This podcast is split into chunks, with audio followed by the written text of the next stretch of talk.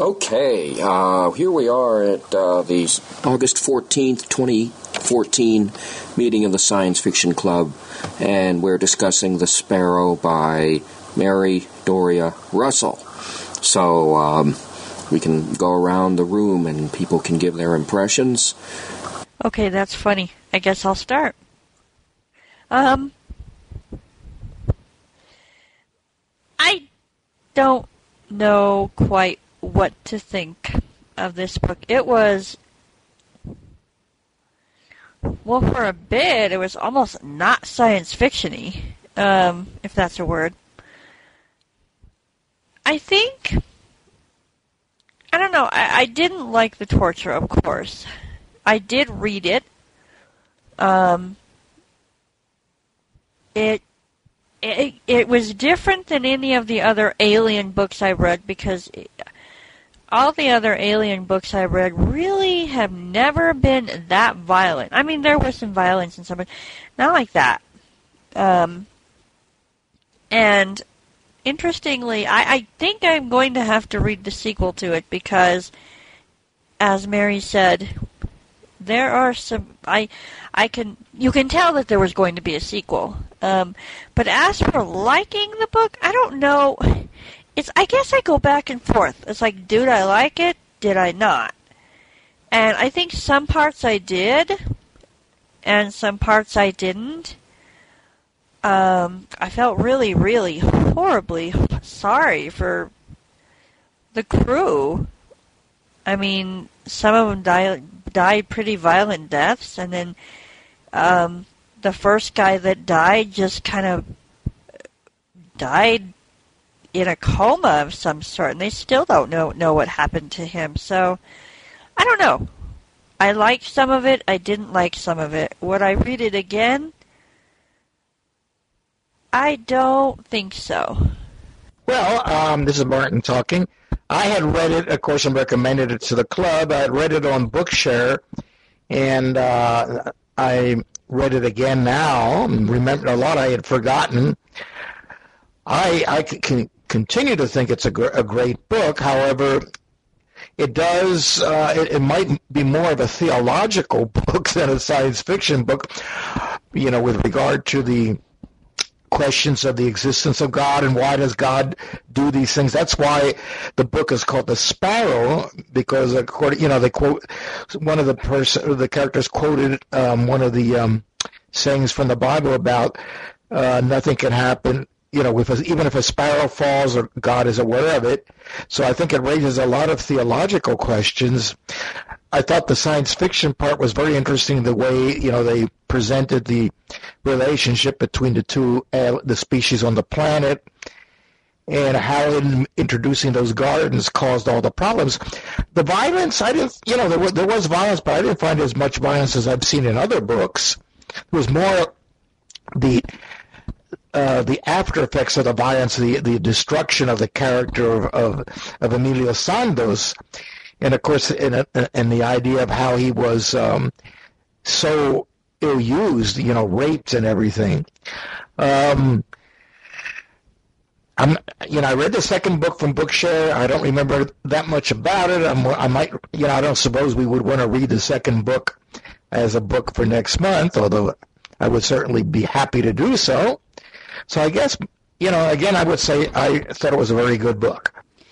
Okay, well, I have probably read this these two books, or at least portions more than some of you might have. Having between this past month, where I've gone through some of it, and then a few months ago, I went through it in a little more detail, and then reading it the first time on Bookshare a couple of years ago.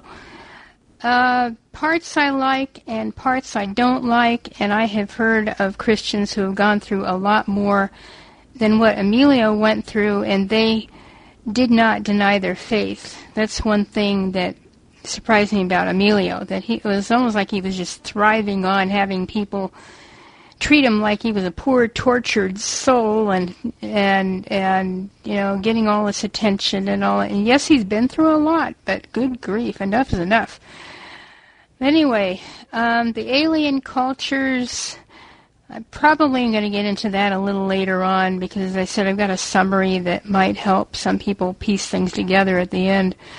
And it's at least it's my take on it. It may not be totally true, but um, you know we can talk about it if if we choose to go that route. Parts of the book I liked, parts I definitely did not. Um, I just thought the violence was too much. It was almost almost like the author was just trying to thrive on it. And uh, anyway, that's enough for me. Um,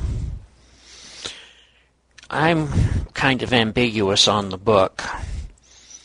I liked a lot of the description he did or she did. Um, I didn't like the violence. I had real trouble suspending my belief because I can't imagine sending a an only one lander that far away. I think that was a little contrived. Um, and I, I'm I'm not too interested in reading the second book. So that's my feelings on the subject. I like the characters. This is Carla Hayes. Sorry I came in a little late, but I had to work late again. But um, anyhow, that said, um, I haven't quite finished the book, but um, getting there. Um, school starting and a lot of things are taking precedence. But anyhow, uh, I liked the character of Emilio in a lot of ways. Of course, being a linguist, I could identify with him, and I, I just thrive on language and descriptions like that but it wasn't very science fictiony in some ways. Um, and as far as um, his uh, uh, losing his faith, I think there's a psychological thing that when two men are in a foxhole, um, one comes to faith and and one loses his faith. So I didn't that didn't suspend my belief. I think what suspended my belief was there didn't seem like for a uh, mission of that type, or let's say a trip of that type to another planet, uh, unless they didn't show it, there wasn't as much preparation as I would expect, and maybe sometimes um, it got a little bogged down on on the characters and the development.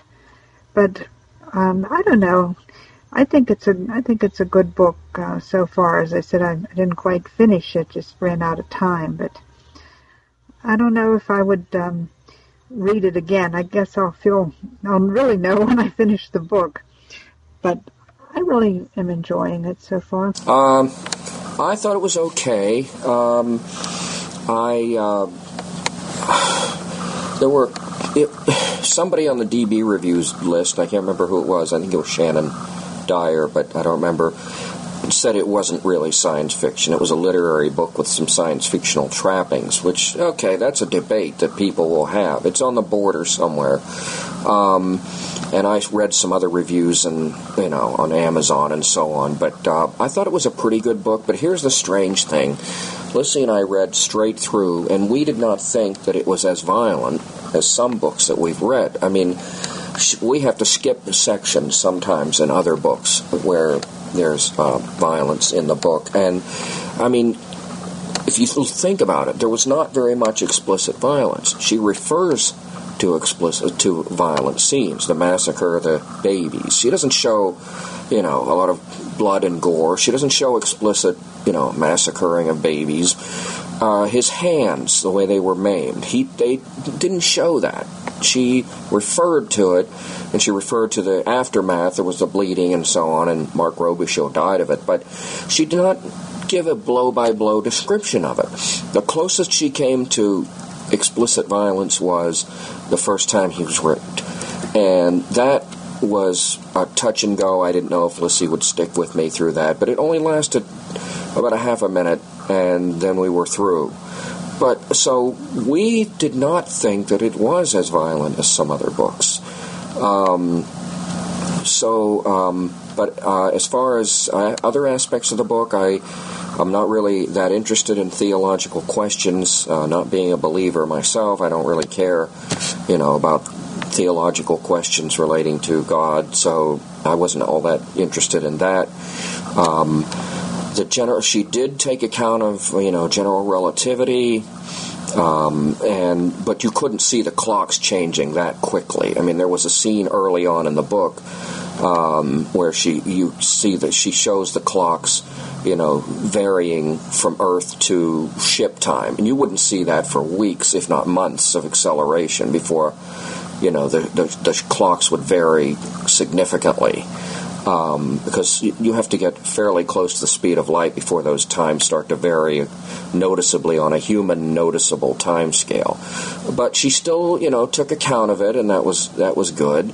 Um, and so overall, it was okay. I wouldn't read it again, you know. And I'm I was interested in the second book. There was some suspenseful moments in there, and they explained some serious things, you know that were in the first book that weren't explained. Um, but that's my general impression of the book. This is Sherry. Um, I'm. I agree with Evan. I really read this with a real feeling of dread, just from what I had heard and, and the NLS annotation. I thought, sure, all these people that were really extremely likable characters were going to be slowly tortured to death in excruciating detail at some point in the book. And I managed to read the book straight through without skipping anything either, just because although the things that happen are horrific, she doesn't linger on the details. She just says that they happened and she's done. And so I was fine with that too. I've certainly read worse and had to skip through worse than that. Um, I liked the um, the whole turn of the plot with the garden and how the effect of something like that that they wouldn't think would have an impact ended up having such a tremendous impact. I thought that was interesting. And I I, I liked the book more than I disliked it, but I didn't like it enough that I intend to read the sequel. However, I'm really curious to see what happened in the sequel, so I'm hoping somebody that did read it might uh, indulge us by doing uh, spoiler details on the um, science fiction email list so I could see what happens. I really um, have a lot of mixed feelings about this book, um, partially because I think that from a technical standpoint, as far as the scientific stuff is concerned, there are some weaknesses.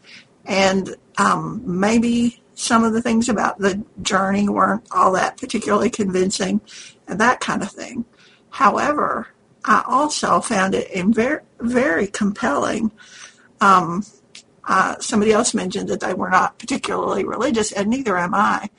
But I thought that a lot of the, um, whether you believe in God and in Christianity or not, you probably, we all have beliefs of some kind and to have those challenged in such profound ways, whether they're the same challenges that we would have or not, um, I thought that was a pretty universal and very fascinating exploration. I wasn't too troubled with the with the violence. I agree with some other people that, yeah, it was sort of there were some rough spots, but it wasn't just unbearably too violent, and it wasn't egregious violence. Um, I, I've, it's been about a month and a half actually since I read the book, and so when I saw that the book club was going to um, discuss it, I really wanted to be sure I'd be here because I'm kind of ambivalent. On one hand, like I said, I think there were some weaknesses, but I also think that in some ways it's probably as good a science fiction as I've read in five years, at least. In fact, I'm not sure what the last book that I've read that I thought was its equal as far as impact was concerned. Now, did I like it all? No. But was I extremely um, connected with the characters? Yes. And I'm really looking forward to reading the second book. I haven't done that yet. Um, I guess I love the book. Um, I love the sequel too, but that doesn't mean that I agree with everything that happened. Um, in fact, there was a time that Evan and I were laughing because they were so unscientific. You know, they were so ill prepared to be um, mingling with another culture. Um, they sure weren't like Star Trek, where you're not supposed to tamper with a culture. I was shocked that they grew the gardens. Um, we were given warning because the merchant said before, you know, before the, um, he said that about the calorie limit, and I I knew right away when they did the gardens that they were going to be in terrible trouble because the um, the plant eating aliens, you know, the ones that were the prey, um, were um, kept on a low calorie um, diet so that they, they their population was controlled to a point and it you know it affected their intelligence and um, it just really threw off the balance of the culture completely. I was just shocked. Um, I was heartbroken at the end of the first book and crying and crying and um, I was I wouldn't have been happy about Mary about your spoiler, except that I was so distraught that Evan said, well, "I'm just going to tell you now, so that you'll calm down. That some of these things are going to be resolved." Um, the torture was, in fact, told in hindsight, so uh, we didn't see it in progress. We saw more the ap- aftermath, and I didn't think that Sandoz was, you know, vying for attention. I think he was just truly traumatized because, um, you know, it wasn't just that he was raped repeatedly, but he also had sensory deprivation afterwards. You know, he was put in that dark um, enclosure, you know, in solitary, and um, I I noticed on Earth there was such um, a wave of censure where they they were looking to find him guilty of murdering um, the young girl that he loved so much and prostituting himself. Um, they really were jumping to conclusions. It was just a crime that the um, religious order didn't kept the um, the records that the crew sent back under wraps. That was just that was the biggest crime in the world. I thought that they that they could keep all that information as a secret um, there's so much I want to say about this book.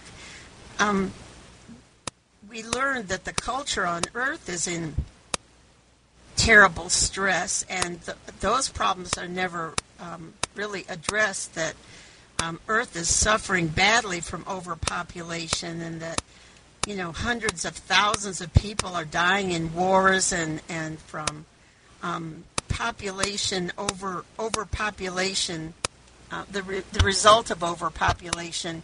So the author never addresses those problems um, being dealt with on Earth.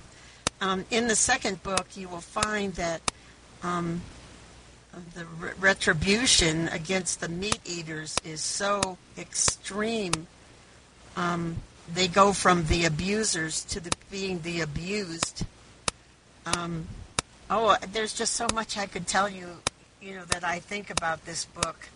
Um, oh, Sandoz, I am interested in um, theological issues, and my only um, difficulty, you know, when when he was feeling, uh, when they were trying to find him guilty of so much, I thought that the guilt was in finally deciding I'm going to murder the next person that comes through this door.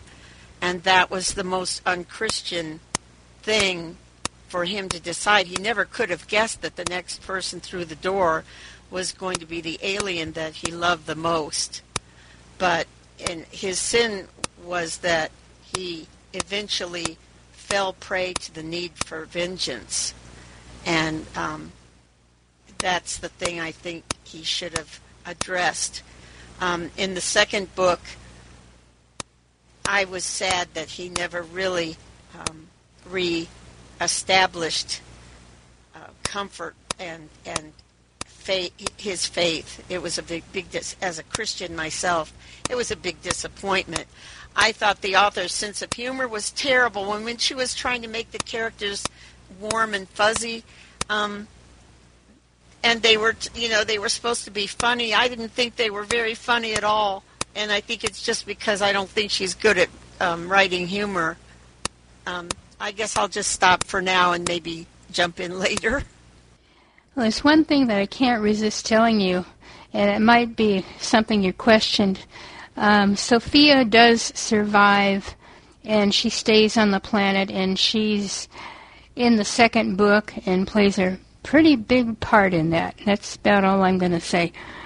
Um, I think there's an Old Testament occurrence, and I can't remember now where it is, but I think it's in at least the uh, Joshua or Judges or something where somebody decides they're going to kill somebody that shows up, and it ends up being one of his children, and the the person who did it is just, of course, heartbroken and over that. I can't remember now who it was, but I know it's in the scripture somewhere. That was Jephthah, I believe. Yep, I think you're right, Evan. You know, I think in the beginning I did not like the father general because I thought he was like uncaring, uncompassionate. But then at the very end, where he actually makes um, Emilio speak what happened, that was hard. I really kind of felt bad for Emilio. I mean, but I, I, it was the right thing to do, even though Felipe, I think it was, uh, didn't quite understand it, although maybe he did at the end. But um, I think it was the right thing to do because afterward, when the Father General and him met, he seemed a lot better. I had a real hard time with that too. I mean, I could see Emilio's point where, you know, he says, Well, haven't I been through enough? Haven't I been through enough? How can you do this? You know, and I wondered if it was really the right time for them to force him to say what happened. I maybe there never is a right time for something like that, but that was one of the places that I had a horrible time getting through. I was crying for Emilio. I said, "Please stop this." I don't know. I I know I can see why they had to do it, but why did they have to do it then? But then, well, maybe it was better then than later. I don't know. But I had a horrible time with that part. I really liked the character of Vincenzo also, and I agree with whoever just said that um, they didn't like him at first. At first, you thought he was going to be just uncaring and not compassionate at all, and he ends up being a very wise person and very compassionate. Um, I thought the characters, all the characters were, were developed well. And I agree that I did not think Emilio was just out to get attention. I mean, he not only had been traumatized for all the reasons that have been mentioned, but he also lost all the people that he loved the most in the world, including one by his own hands, which had to be hard. And it is nice to know that Sofia, for some reason, survived and is going to be around in the second book. That's good news. Uh, yeah, I agreed with Leela. Um, we didn't like him at first either, but then you know he we I liked him better. I think we both did um, because you know what Mary said earlier. I mean, he gives Emilio the speech, you know, about Jesuits have been tortured and burned and you know raped and you know all this other stuff for centuries. You know, you're you know, you've had a traumatic experience, but you're not unique. You know, get it together here. And you know, I said, okay, you know, I, I had to uh, sympathize with the with the father general, and I actually did start liking him better. Though I wasn't I'm not so sure about in the sequel whether I agree with his position, but I can't spoil that. Uh, uh, uh, but uh, you know, in the first book, I, I really did start liking him better. You know, after uh, you know, he, he kind of gave Emilio the, you know, straighten up speech. We never really found out uh, what happened to the second crew. Even in the second book, we never found out in great detail. But throughout books one and two, I was shocked at the lack of interest they had in the um, biological diversity. Um, the fact that they didn't bring back zillions of samples of um, you know the the wildlife, they you know life, plant life and the minerals and whatever that were were on that planet. It, one it it was a very um, human centered book, and I really loved that. But I just felt that there was a lack of scientific interest. Um, also, I thought the culture cultures were were beautifully and and de- and wrought in great detail. Um, the predators, you know, their social hierarchy was so strict about the firstborn sons and the second and the third and the role of women and um, and in the culture of the um, plant eaters, they were so different in that they, you know, they weren't um, into status. They were so community oriented and so protective of their young and so accepting of each other. And um, those cultures were were beautifully wrought but but they were harshly dealt with um, especially in the second book. I kind of thought that the author had very little mercy in her heart eh, when it's all told. One of the things that I found really interesting in this book is something that somebody mentioned quite a bit earlier about pointing out that there were real problems with Earth's culture. And um, so what we saw was that Earth is already in crisis.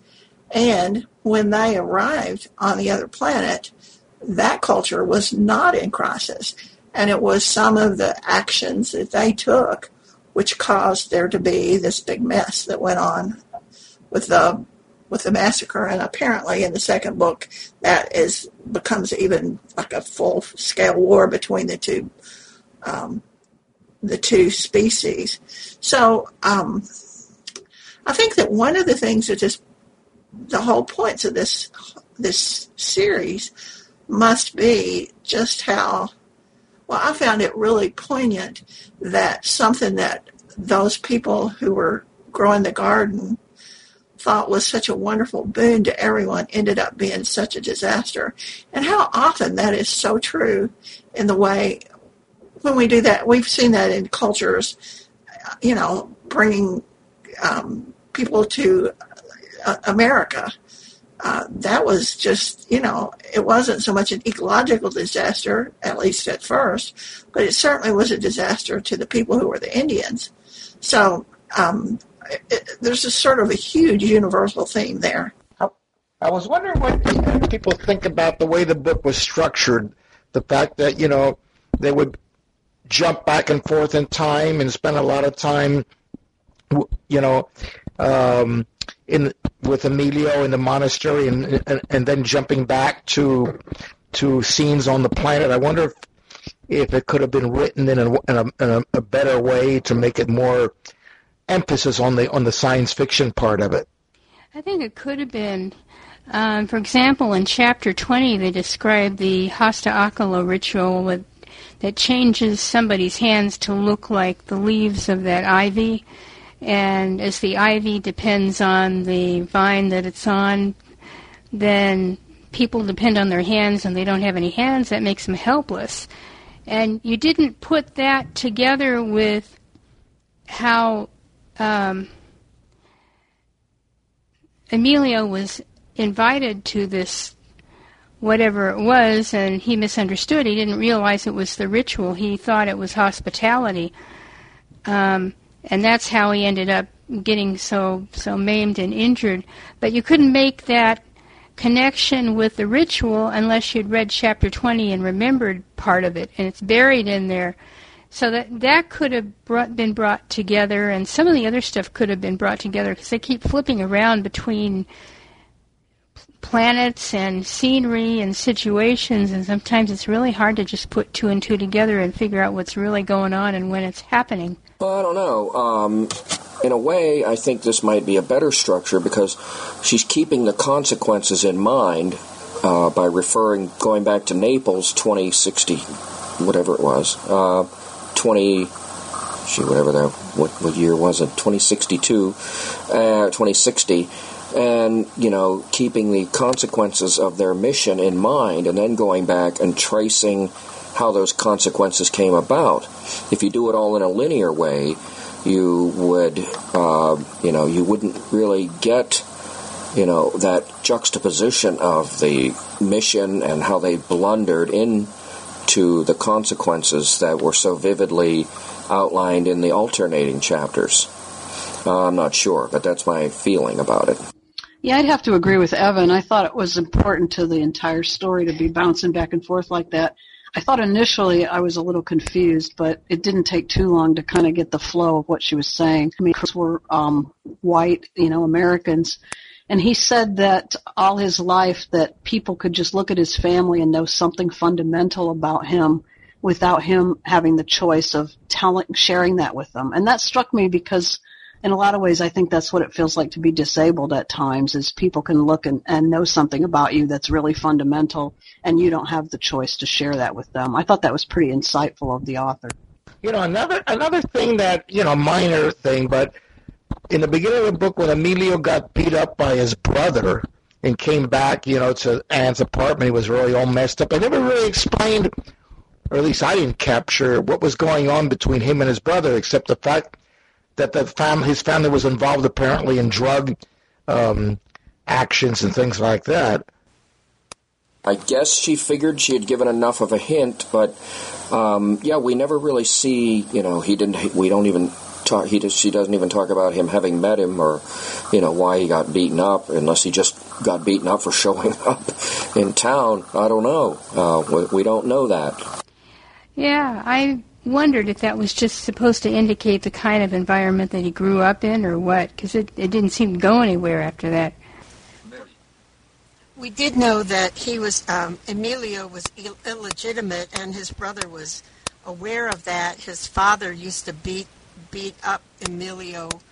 Um, he was a scapegoat kind of because he was born out of wedlock, so maybe his brother was just, you know, Emilio was the underdog, and so his brother treated him the way his father treated him. It, it did show that perhaps that Emilio was still trying to keep a connection with his family, but his brother was having none of it. Um, we do learn that um, that that the merchant, you know, misunderstood and was very sorry for what happened to Emilio. In the second book, I was disappointed that Emilio, no one ever really explained it to Emilio the way the author made sure that we understood it. Um, you know, he went to the planet with, you know, with some vengeance in mind for the merchant, who it turns out is already killed, and so he he doesn't get to confront him with why did you do that? Why did you sell, you know, sell me into prostitution? But I was also disappointed that um, no one re- ever really explained to him why it was done so that he would feel more forgiving. Um, he ends up forgiving the merchant's son, but it's more from the son's behavior than from an understanding that the merchant never truly intended him to suffer that way. Um, as I said, the second book, it's pretty heart wrenching. I mean, we, we we find a lot of answers, but there's there's a lot of more suffering and devastation. I actually thought, in in some ways, the second book was more um, violent than the first because the death toll is certainly higher by the hundreds and hundreds of thousands. You know, they talk about walls and uh, being built of bone. Um, it was just it was pretty grisly. It was definitely darker in some ways, that's for sure. It was on a ma- more massive scale. I wish that the whole thing with the music were explained more. Because unless I missed it, I don't understand how Earth got these radio signals. And I, I, I mean, I remember when it said about um, how he's writing poetry and stuff like that, but I don't remember if it explained actually how they transmitted and stuff like that. Did it? Didn't I don't think I explained how it got transmitted, but the signals were bounced off of the moon, um, having to do. I guess it was having to do with the orbit of the planet. That it was just different, and the music turns out to be kind of interesting in the second book. Um, Sofia has a son, and uh, he's autistic, and he just he's gifted that way, and he finds some way of coding the genetic code for all three species into musical tones. And that, in the end of the second book, ends up getting broadcast to Earth. And of course, there are all different reactions from humans. But maybe I better not sh- say any more about that. Maybe Evan has more of an idea of how the, the signals were sent. And I, I think there was more of that in the second book, if I recall. Well, she doesn't talk about the mechanics of it. I mean, she does mention radio towers, and she, and and uh, they don't have an ionosphere or much of one, so they can't send signals around the planet the way you know AM radio here can or shortwave radio. So they bounce the signals off the moon, and some of those signals get you know uh, go past the moon, and so they're just shot right out into space. And uh, so Earth gets, and you remember in the first book, the, the signals were intermittent. They lost them and then they got them back, and that was part of the reason why some people thought it was a hoax. And um, then they got them back again, and you know, so um, so, but she didn't dwell on that because there, there I, I, in that sense, I don't think there was any need for details beyond, you know, what she said about you know the radio towers, and that's that's all about all you need to know. You know, to know that they were transmitted out and bouncing them off a moon, and of course, that's about all you need to know to know they were sent out into space. As far as the music goes, I just want I was telling Lissy just before the meeting, I don't think that music would be very interesting to listen to. It might be interesting for a minute or two, but uh, it would sound probably something like some of Steve Reich's or Philip Glass's stuff, which is okay for you know a few minutes, but it gets kind of boring. There's no drama or you know there's no climax. There's no progression from one thing to another. It just kind of you know diddles around on these four base pairs and or these four yeah these four adenine, guanine, cytosine, and thymine, and it just goes around and around and you know, I'm sure it gets complicated in some ways, but I don't think it would be very appealing to listen to after three or four minutes. That's just me. And I don't see a whole lot of people on Earth. You know, I don't know a lot of people on Earth that listen to, you know, Philip Reich or Steve Glass, or yeah, Steve Reich or Philip Glass or you know that kind of music. Um, I mean, there's electronic music that sounds kind of like that, I guess. So it's not based on DNA necessarily, but you know, um, I, I, don't think they'll make a very big hit. I think part of what originally attracted humanity at first was uh, wasn't it Supaari? um, who was singing a lot of those songs initially, and that's what the humans heard. And it was a lot of his songs about power and wealth and lust and all that. That's the impression I got of what it really was. Even made, even though it may sound really beautiful to humanity on Earth, they didn't really know what it was. But a, a, lot of it was his war songs. Um, you know, because he was he was the one who was so gifted. He was one of the gifted ones. There was another one who was a poet, and he might have been the one who was singing it, not Supaari. It was it was the other guy. I can't think what his name was. I believe it might have been Supaari's brother, um, who was the poet. Uh, it wasn't Supaari. He was he was a merchant, and he really wasn't into music. Um, on another note, I thought it was very distressful in the second book um, when we discover all of the serious um, needs of the population, um, the, the prey are nearly, I, I mean, the uh, predators are nearly annihilated, and they're in such want, and they're so um, biologically depleted and and it, you know malnourished. Um, they they make a huge change in philosophy, but um, I, I, thought it was very sad that with all of our technological um, development that we can actually you know travel from planet to planet, she never shows that the technology seems to be helping solve problems on Earth or on that planet. It's um, this third batch of priests who go up there. Um, she shows them interviewing the natives and and talking, uh, you know, about theology, about their about their history. They, the the priests never seem to really be forcing a conversion on the um, on the aliens, but nor did they seem to be doing anything to really help them. You know, they even when they plant the gardens, that is for their own benefit because they miss the foods that they had on Earth and they find the alien food really distasteful. So it, it was sad that for all that discussion of right and lo- wrong and righteousness and glory and stuff, that there was no practical help given or or received on Earth or on the alien planet. Did, did anybody notice that or feel that lack?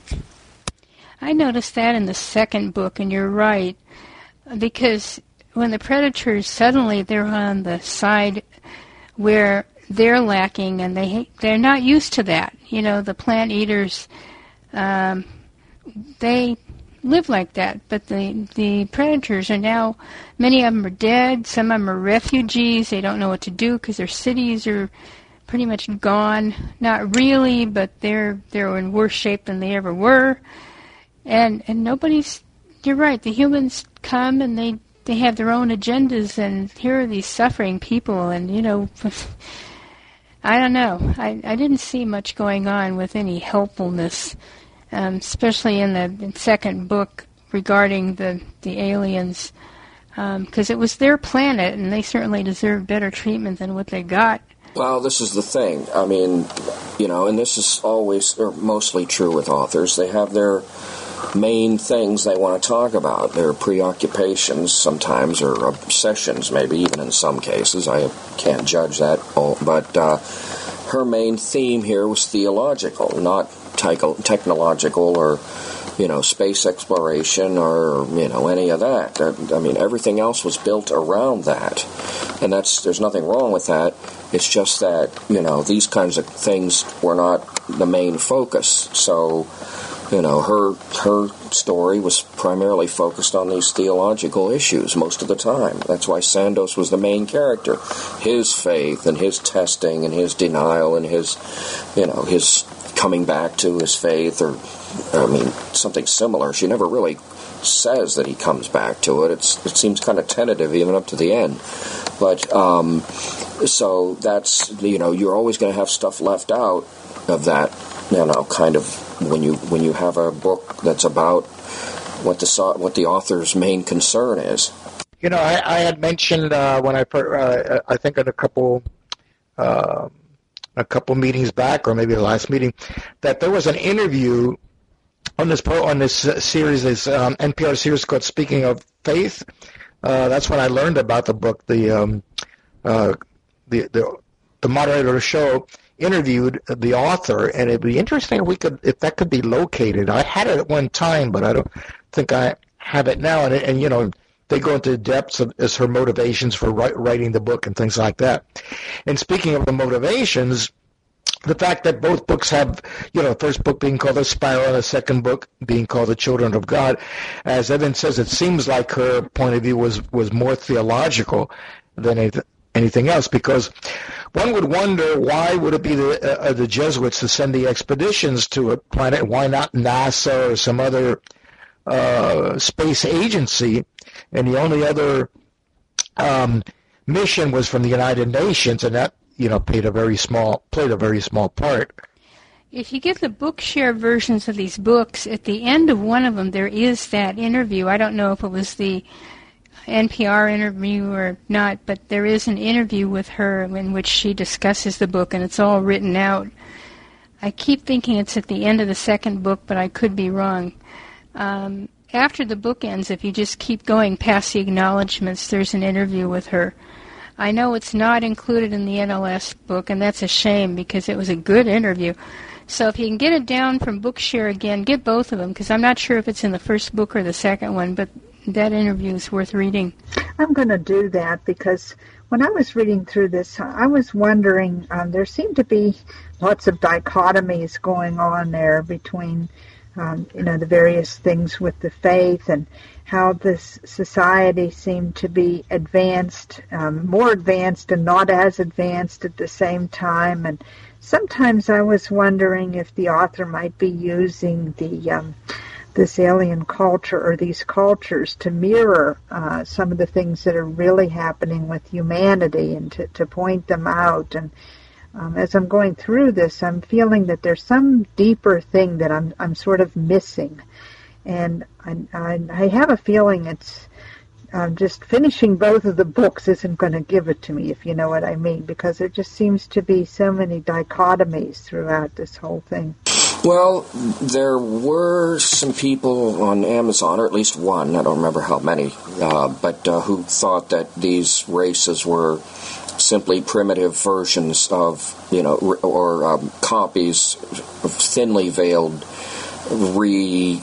Um, oh man thinly veiled restatements of primitive human societies. And I suppose there's something to that. I'm not sure. She is an anthropologist by profession, and I think you can see some of that here. Uh, it does come out. Um, but uh, you know this whole the, you know the Jana Ata you know with their um, rigid um, hereditary. Uh, I mean, there's no accident that you know we get names like Miller and Fisher and Farmer, and you know those names come down because that's the way many primitive society, human societies were. You got your you got your vocation from your father, who got it from his father, and that's why you know these surnames are still here, even though they have nothing to do with. You know, I'm, I keep wondering if we're going to start seeing surnames like you know programmer or chemist or you know um, anything you know software or something like that. But I don't think we're going to see that. But um, so and you know then there's of course there's the hunter gatherers, um, you know pre-agricultural, you know the Runa. You know, but now this, but now she adds this element of the Jana'ata preying on the Runa and raising them, uh, raising another sentient species, basically, to totally serve them. Now that's a new element. That's not you know anything in human history. So um, so uh, there's pro and con sides to that argument. Well, there might be cultures that that do have essentially the Runa were like slaves. You know, if you really stretch it, because um, they provided their meat for food, which is, I thought that was awful. I'm a vegetarian. Sorry, folks. I just have a hard time with that one. But you know, there are different cultures here who do have have underlings or or untouchables like they do in India, and uh, in some African cultures they still got slavery. Um, you know, and there's all sorts of stuff going on with with that. So it may well be that she's trying to reflect on that type of society where you have the upper class and then you have the the ones at the bottom of the totem pole who who don't have much um, influence on anything. Um, so it could be, you know, that she's talking about stratification and about about different cultures reacting to other cultures and stuff. I don't know. I'm just thinking out loud here. Theologically, I don't think she ever I think she was really a wishy-washy person. She, um, because Sandoz never, never re-embraces his faith, and she, she, she never really resolves the issue of, of losing your faith and can you get it back. Um, Sandoz rejects the priesthood, and even though um, he returns to Earth and finds a little bit of family and a little bit of um, maybe warmth that, that's going to re-enter his life, he remains um, pretty bitter and um, you know pretty. The scars never seem to heal. He finds um, a kind of peace with himself, but never peace with his God, and so I'm not sure whether her message is that there is a peace to be found with God or not. Considering that she talked about it for two books, I don't think she ever really resolved it. Yeah, I agree with that. Um, I didn't really see much progress in Sandoz either in the second book, except he well he did find some peace, and um, all the adventures with with um, you know almost marrying. I, I, did they actually get married? Did he actually marry her? Um, I keep thinking that he did, or was it just before they planned to do it that he got kidnapped? I, I don't know. For those of you that read the second book, did it seem to tie everything up, or is there the possibility of a third book? Did she mention that in the interview at all? No, uh, it didn't tie up everything out, but I don't think there's going to be a third book. They aren't going to send Sandoz back again, surely. But um, no, they didn't get married. They were just about to uh, before he you know, oh, you've already spoiled it. Oh my goodness. Uh, no, before he got kidnapped, they were about to get married, but they didn't. Actually, she didn't spoil it. She's making it more. It's one of those things where you say "curiouser" and "curiouser." Ah, you got me figured out. I think this is the kind of thing, though, if you think you're going to read the second book, you may end up doing it, whether you thought you were going to do it or weren't sure if you were, or kind of were leaning that way or whatever. But then, you know, there there are other things. Maybe you've had enough of this and you don't want to do the second book. But for the ones who are, they're probably gonna. That's true enough. Guys, it's almost 10 o'clock. We've talked and uh, the time has really flown by, but we should probably start thinking about our next book. Uh, and we've got so many people here that, you know, maybe some new people have some ideas. Uh, this would be a great time to throw them in. I just want to make one more comment about the book because we've talked about um, Christianity being discussed and you know the Jesuits and stuff, but she also um, sheds a lot of light on the Jewish religion, a lot of its value, and it seems to me that the author herself never comes down on the side of um, believing in a loving God. What she does do is believe in good works and kindness and love and those kind of values. And I'd be curious to know what people want to read too. Well, I was going to suggest The Martian, but maybe everybody's read that one by now. I hate to sound like a broken record, but I was hoping, and I know a lot of you have already read it, but I don't think we ever discussed Childhood's End or uh, The Age of Miracles. Those two are, I guess, because they've been favorites of mine, but I'm dying to have somebody to discuss them with. You know what I mean? Um, but that that would be those would be my um, selections of books. Now I know I've told this to Lissy before, but I'm sick of Mars. I'm tired of Mars. I, I, I haven't even read any books about Mars recently. I'm tired of Mars. But if the cons- I'll go with the consensus, of course. But uh, yeah, I don't want to read books about Mars. But if you guys want to, it's okay. Mars. What are you talking about, Mars? The Age of Miracles, that's actually a really good book. And that's about Earth. I don't think I've read that one. Is that on Bard? I'm talking about The Martian. Oh, are you talking about The Age of Miracles, Mary? Yes, it is. No, I was talking about The Martian, but we can skip that. As I said, um, as I read it, and probably everybody else, as uh, Evan said, probably people don't want to do any Mars stuff. But no, I haven't read The Age of Miracles, I don't think. Is that Arthur C. Clarke? No, that was John Brunner, wasn't it? Carla, I can't remember who it was. I can't remember the name of the author, but it was a really good book. Very descriptive. Really good. But also, what about that Peter whatchamacallit book? Um, I'm not tired of Mars. And I haven't read The Martian, so I'm open to it. Also, The Age of Miracles, I have no idea what that's about. And I'm really open to books that none of us have read before. That would be cool if there's a book. You know, this group is so well read that it's hard to find a book that everybody hasn't already read. Of course, I'm not as um, versed in science fiction as the rest of you, so both of those ideas and the Peter Hamilton sound good to me, so I'm voting yes for everything. Okay, I'll look up the Age of Miracles. I'm on Bard right now, so I'll look it up and let you know in a couple of minutes. Yeah, the Hamilton. I was going to mention it, uh, Leela, but I wanted to see what other ideas people had first, because we have some people here who haven't been here either before ever or here for a long time. Um, so, but the Great North Road is still on the table. I want to read it. The only person here who hasn't, who has read it, is Sherry and she liked it. So um, she gets a break unless she wants to read a whole 35 hour book again. um, but uh, so it's the closest thing we have so far to a book that nobody else has read, except for perhaps Age of Miracles.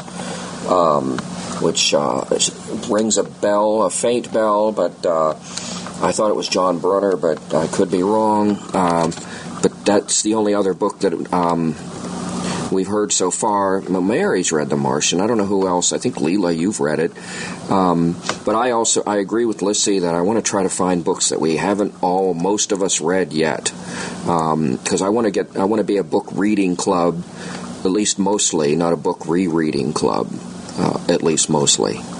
Yeah, the Great North Road is very good. I really like Peter F. Hamilton. I'm forever in this club's debt for introducing me to that author. I'm going to start on the uh, whatever uh, big long series it is that's on Bookshare that starts with the Emergence. I'm going to be starting that soon. The Age of Miracles is that the one that um, takes place on Earth when the um, oh, the moon something happens such that time draws out and you, you start having longer and longer days and nights or something like that, and it's uh, about a, a girl and how the town experiences that. Is that the one? Yes, ma'am. Uh, basically, the Earth starts slowing down and it's this. I think she's. Oh, I want to say 12, but I don't think that's right. She's either 12, between the ages of 12 and 16, but I can't remember. Anyway, it's in her uh, characterization or story, and um, it's a good book. Oh, I did read this. It's Karen Thompson Walker. It's about seven hours long. Karen Thompson Walker is the author, and it's about this 11 year old girl who wakes up and finds out that the earth is slowing down. I had problems with it because I couldn't find any scientific justification for why it was happening. And uh, that was a big, big showstopper for me because she just said, well, the, the uh, Earth spinning on its axis is slowing down, the days are getting longer, and blah, blah, blah. And I to me, it just seemed very shallow scientifically, and I complained about that, and somebody said, You're just trying too hard. You know, I guess they wanted me to try to relax and enjoy the book and accept what it was, but I had a lot of problems with it, but, well, that's just me. Yeah, I think it depends on what you're looking for. I, I was fine with that. Matter of fact, I thought it was a little bit refreshing that I didn't have to know why. I think the books, like I think Evan was saying earlier, everybody has their focus, and her focus was definitely the sociological impact of such a thing happening rather than the science. So yeah, if you're looking for science, you are going to be disappointed in this one. I thought it was a pretty good book too, and, and I'm fine going with whatever the group wants. Well, see, now we have four people who've already read it. That's uh, almost half. Um, so I'm inclined to vote against it um, for that reason. Um, I think only Mary's read The Martian. If people want to read that, that's fine.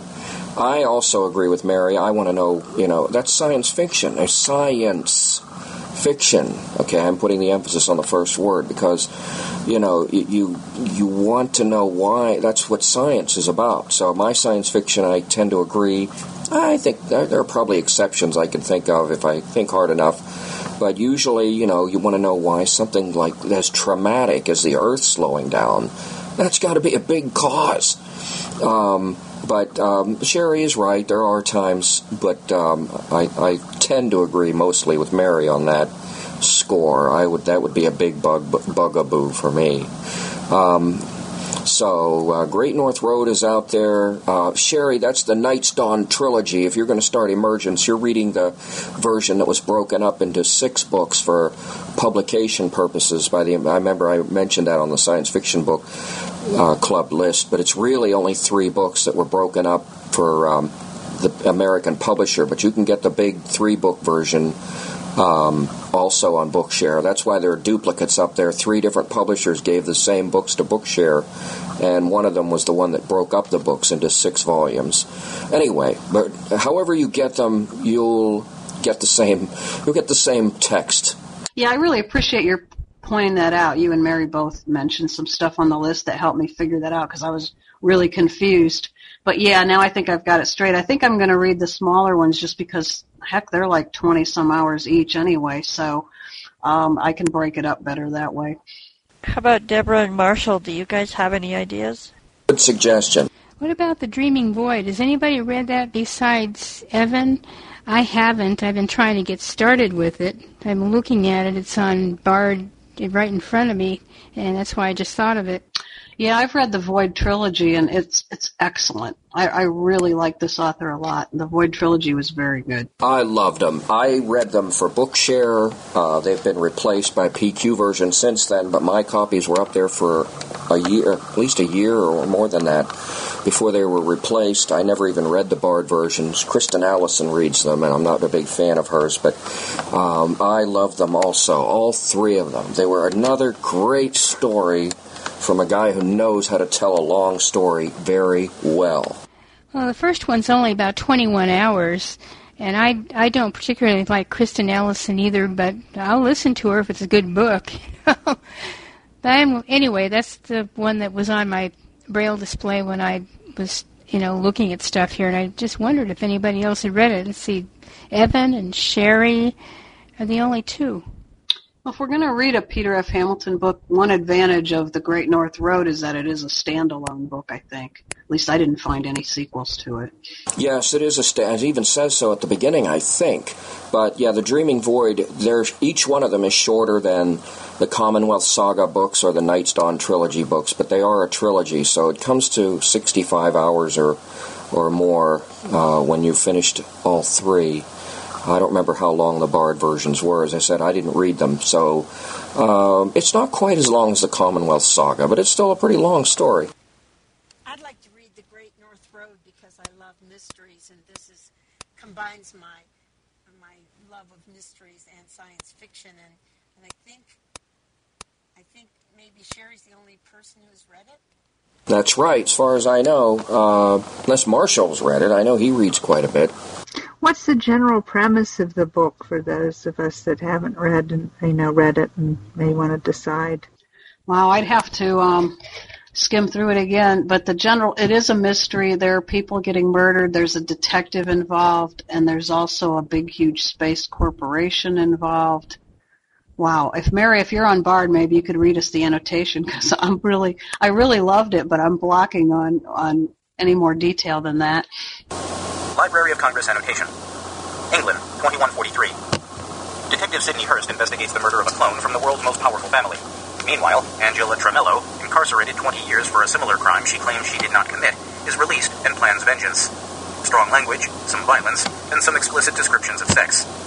2012. From the book jacket.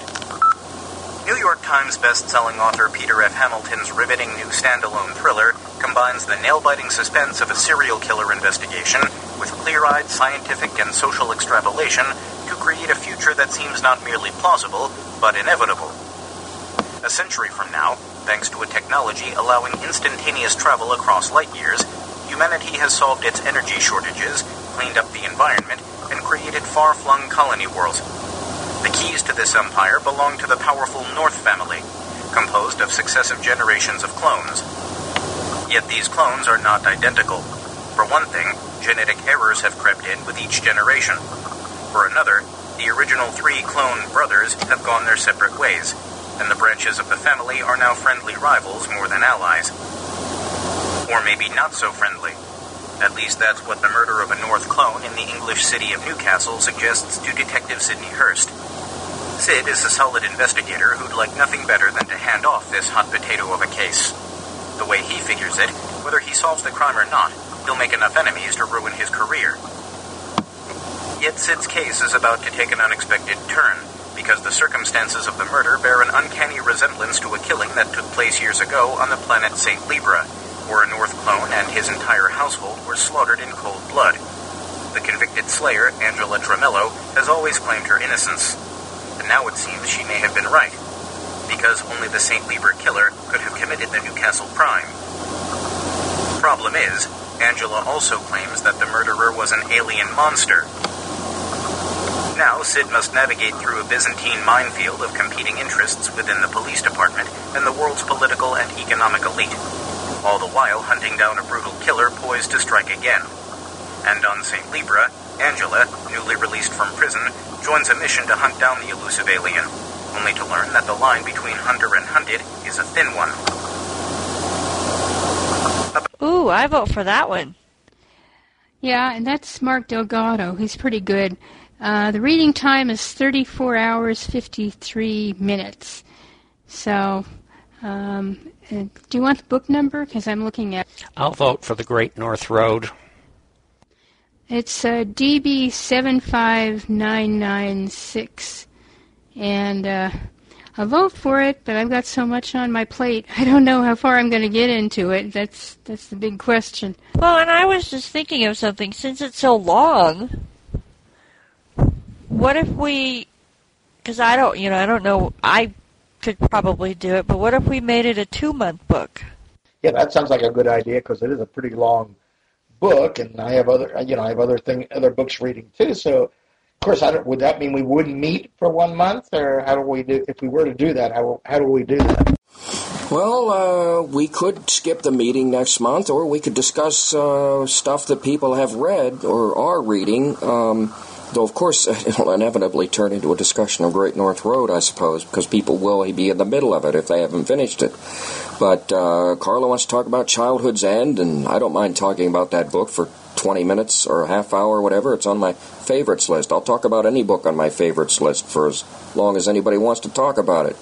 Um, or we could skip the meeting. It's really, uh, I was kind of hoping we could do it this month because that's why I was hoping we would do it last month or the month before because, you know, I'm traveling this month and, you know, the meeting, it's worked out. But, you know, people were traveling last month and, uh, but September, you know, I don't know what people will be doing. But you're right, it's a long book. If we had done it last month, we would have had five weeks to do it. Now we only have four. But, uh, well, we'll have to vote, I guess, on what we want to do next month. I got to be honest. You've lost me with that book. I see enough murder and stuff on television in 34 hours. I might sit that one out whenever we do it. That said, um, maybe we could skip the month of December. Everybody's busy with Christmas and everything like that, and you know, have that one later or something. But I, you know, as I say, I, I that's not probably going to be on my list. It it just sounds like I don't know. I'm just not into murder and mystery and and things like that. I guess that's just a personal thing. I'm the same way, but I, you know, I'll, I'll vote and go along with it if people want to read it because I figure the majority of the group is into this, so um, that's fine. But I'm not into murder mysteries either. In fact, I can't stand them. but as I said, I don't want to rock the boat at all. Well, I can say from having read the book, I, I'm not a big mystery reader either, but the mystery in this one is uh, sort of a subplot to the science fiction. I mean, there's so much science fiction in here that you won't mind the mystery, them trying to figure out what happened. It's not, it, it's a major part, but it's not certainly not your typical murder mystery by any stretch of the imagination. And having read six other of Hamilton's books, a couple of them twice, I can say that um, his descriptions of settings, uh, planets, you know, uh, characters, you know, his, his, tales are full. You know, they aren't just, you know, it's not going to be a police procedural. It's not going to be, you know, a, a, deep. I mean, as as um, well, you know, there was a big mystery plot in, you know, the uh, Pandora Star and the uh, Judas Unchained, but uh, this one may have more of a focus on the mystery. But but Hamilton's always good at setting and characters and, you know, at extrapolating, you know, the future. And I kind of like the idea of you know, though looking at the timeline, there's some problems I have of shipping people. But um, I kind of like the idea of humanity, you know, kind of getting its act a little bit together here. You know, we're not in a resource depleted apocalyptic world. You know that so many people like to depict. It's more of a Star Trek universe in some ways, where humanity has kind of got its act together a little bit and has solved some of its big problems. And uh, I kind of like that kind of future, and I'd like to read how Hamilton uh, depicts it. Um, so that's a big part of it. But I like this guy. He's got you know he's got sense of wonder. It's I know it's going to be in here. I'm looking forward to seeing what it is. Um, so you know there are a lot of good things about this author, and I I'm not a huge fan of murder mysteries. I've read some with Lissy, but you know it's not my main thing. But um, you know the, Hamilton does it. You know I'm prepared to. Uh, I'm prepared to try it because of his good name. I'd really like to go for that for next month. Um, we do have a Labor Day weekend in there to uh, finish it off. I've, I'm getting kind of down on science fiction, and I need to reawaken myself. I'd like to read it too for next month. Um, so I vote yes for the Hamilton. Well, not to make things more complicated, but we could just arbitrarily decide to meet on the third Thursday next month instead of the second one. Well, it's always in the newswire. I mean, the date is always in the newswire. We don't have to stick to this. It's a good habit because, you know, then people can prepare it and keep it clear. But if, I mean, there's more people here than there have been for quite a while. So, you know, if people want to pull, you know, push things up a week or so, I'm fine with that. Uh, the only thing is, is there anything else on Accessible World? Uh, I don't think so. I can't think any, none of the major book clubs meet on the third Thursday, but there might be a guide dog thing or one of those. That's what I was thinking too. Is you know they have kind of gotten used to us meeting on the second Thursday, and the book nook is empty then. So I kind of think it might be good to just skip next month and go to October. That way, everybody has a chance to read as much of it as they want, and you know it is kind of long, but we've done longer books than this. So, so anyway, I, I vote for just going you know, next month without a meeting and then meeting in October. Yeah, that's true. I, I, I uh, Leela was right. Um, yeah, we can't count on the book nook being empty the third Thursday or the fourth Thursday or you know any other day because this is our day. You know, and uh, Bob, you know, they know about it and they keep it empty for us. So um, we should either skip next month or hold the meeting at the regular, you know, second Thursday. I vote for doing for meeting and discussing the book in September because for those of us who are pretty prolific readers, uh, at least speaking for myself, if we wait till October, I'm going to have already started something else and um, it won't be fresh in my mind. So maybe we could meet um, in September and people can just talk about it as far as they've gotten along and then they can always finish it after the fact. Well, and Mary, I've seen you. I saw you read Pandora Star, and you were on DB Review back then, and you read Pandora Star and Judas Unchained pretty quick. Yeah, but what you don't know is that I slept for a couple of days after it. My head was so worn out. 80 something hours in a week was way too much. I'm never going to do that again. I was in really bad shape. yeah, and I'll bet you had some odd dreams, too. I agree with that. Besides, I forgot we had Labor Day weekend in there. Yeah, let's do it. Yeah, I'm inclined to agree with Leela, Marshall, and Lissy. I think we should just have the meeting. I think we can make it. And, you know, as I said, and as Lissy said, if people don't finish it, but I think most of us will finish it. Um, it we've we've read longer books. You know, we read Pandora Star. We didn't skip a meeting, did we? I don't think we did. Yeah, we did, because didn't we? That was July and August of last year, wasn't that? Well, look at it this way: if you can read nine hours a week, um, and you're you're certainly reading that much in other books, so that should make it go faster if you want to spread it out. And another thing is that I think um, you know it sounds like a long book, and it is, but if you really like it, you're going to get into it and it'll have its own impetus. And if you don't like it, you probably wouldn't have finished it anyway. So I say let's go for, for September. Yeah, I agree. Let's do that. And I'm going to say goodnight to everyone. I'm going to leave here and get the book, download it, and try to get it onto my Bookport Plus. So we'll see you all in September. Martin, thanks for hanging in there with um, um, Sparrow because I really thought it was worthwhile reading. A nice, nice change of, of feeling for science fiction book. Good variety. Yes, if your persistence, uh, if you hadn't been persistent, it wouldn't have paid off. Because I don't think I think we could have kept, we would have kept pushing it back. Because I really, uh, I, I, enjoyed it pretty well. I wouldn't give it five stars, but I, I'm glad I read it, and uh, I don't know if I would have if you hadn't kept bringing it up. So you know, the, your persistence paid off there.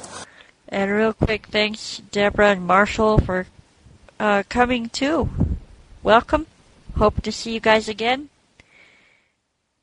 Okay, we're going to do Great North Road uh, by Peter F. Hamilton. Our next meeting is on Thursday, September 11th, 2014. And this is the end of the recording.